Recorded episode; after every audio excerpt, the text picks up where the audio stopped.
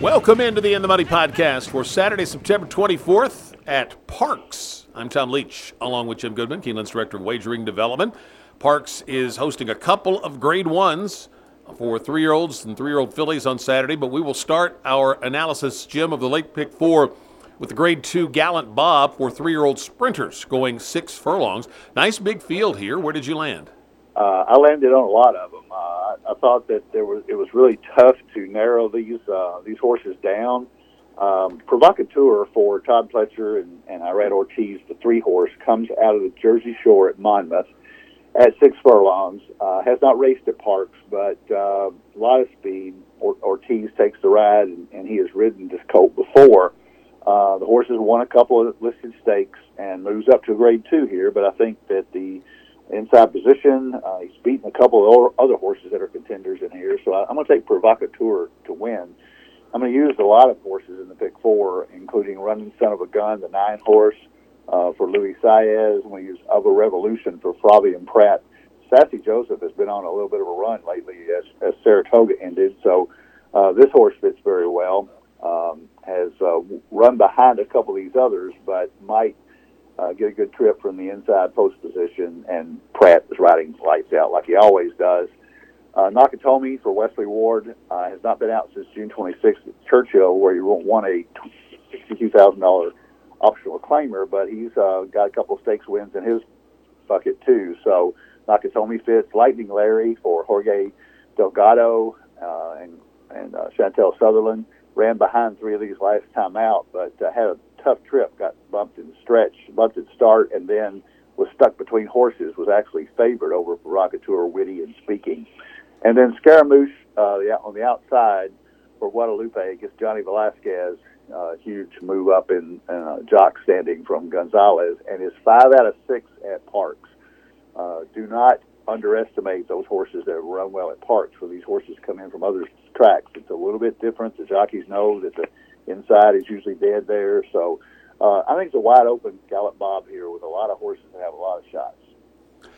I um, ended up uh, on pretty much the same ones you did. Uh, I took Nakatomi for the win. Uh, I like the the steadily improving Beyers for this horse, and this just kind of feels like maybe this is a prep for the Breeders' Cup Sprint. Wesley has been uh, very conservative with this horse, and uh, off a break here, run him here, and then wheel him back in the uh, Breeders' Cup Sprint at Keeneland. That's just a hunch. The horse is working really, really well at Keeneland, and uh, so I'm going to take Nakatomi, and otherwise uh, all the same ones you mentioned.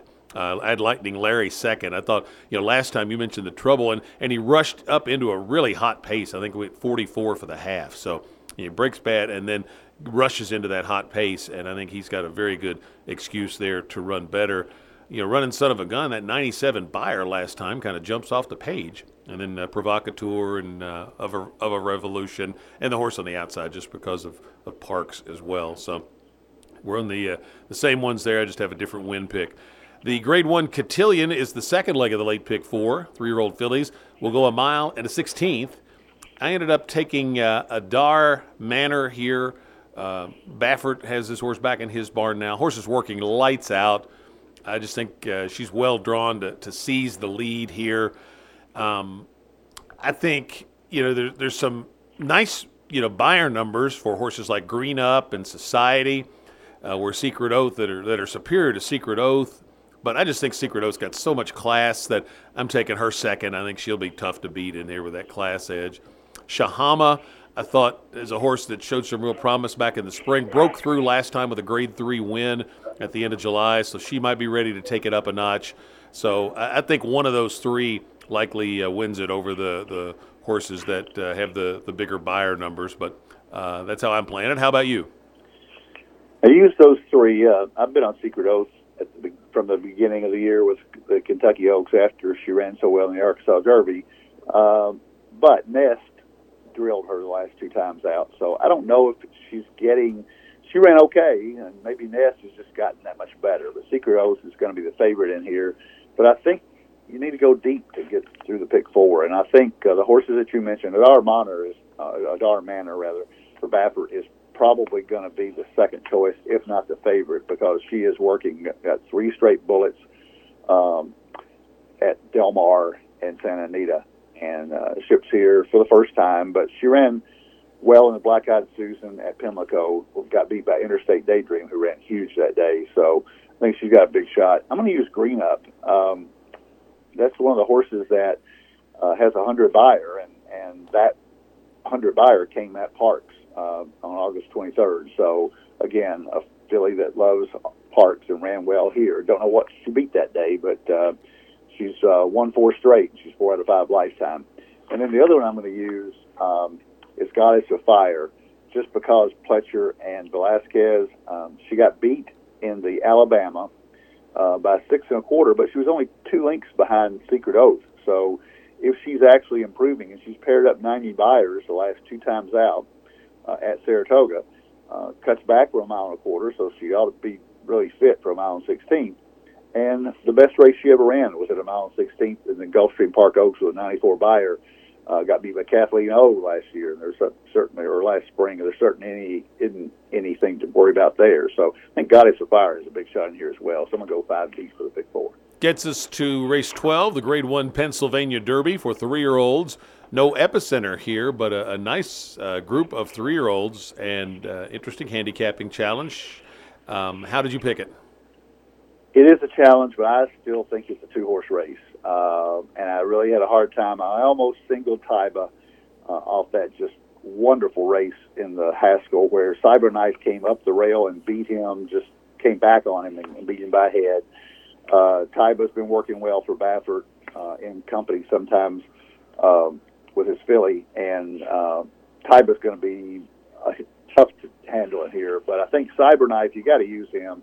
He showed so much guts in coming back on Taiba in the Haskell, and then ran well in the Travers. Just Epicenter was so good that day, but you know Cyberknife is a 105 Beyer, so I think it's a two horse race. I don't think that uh, Zandon was just behind Cyberknife there, but I just think that Cyberknife is a little bit better. I pick I would pick Zandon third if it went deeper. Uh, I've liked White Abarrio from the Florida Derby on, but he certainly hasn't repeated that effort, and he was horrible in the Haskell.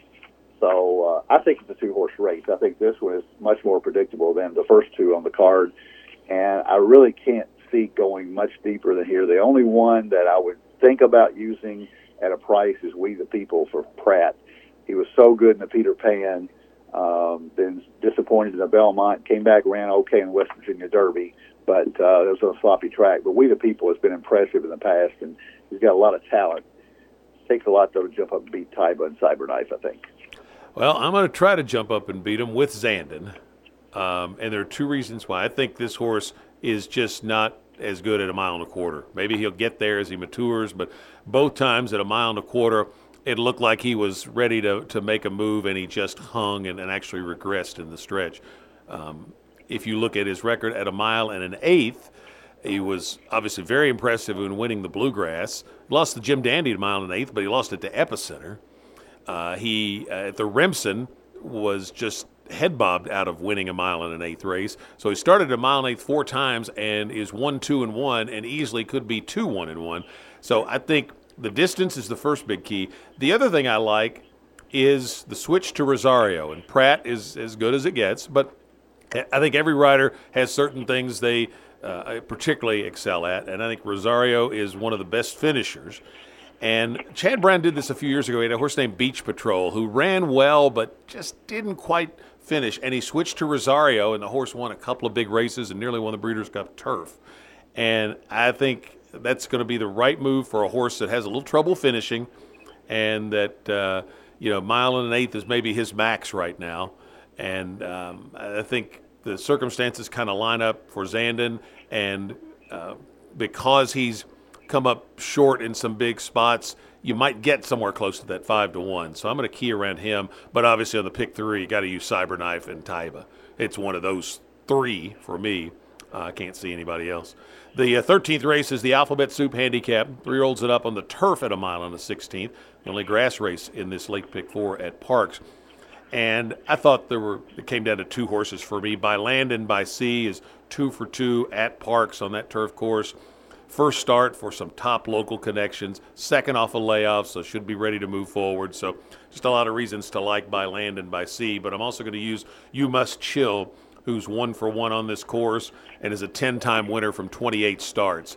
I even thought about singling by land and by sea. And if you want to go deeper, say in the cotillion, then I'm going to go, then you could uh, maybe single by land and by sea. But I'm going to use two of them in that last leg. Who do you like in the alphabet soup? We use those two. I like by land and sea as well. Uh, probably well enough to single if I play a cheaper ticket, but I'm also going to use You Must Chill. And I'm also going to use the horse that beat You Must Chill last time out, Midnight Hauler. Um, I think the morning line guy has it right here: five to two, three to one, and seven to two on these three horses. So I'm going to go three deep here. Uh, just like the Pennsylvania Derby, I don't see anybody beating those three horses. Uh, wait for it improved a lot last time out, but still couldn't win a hundred thousand dollars stakes race. So um, I think the three that, that I'm going to use are the one, six, and seven, with By land and sea being my win pick.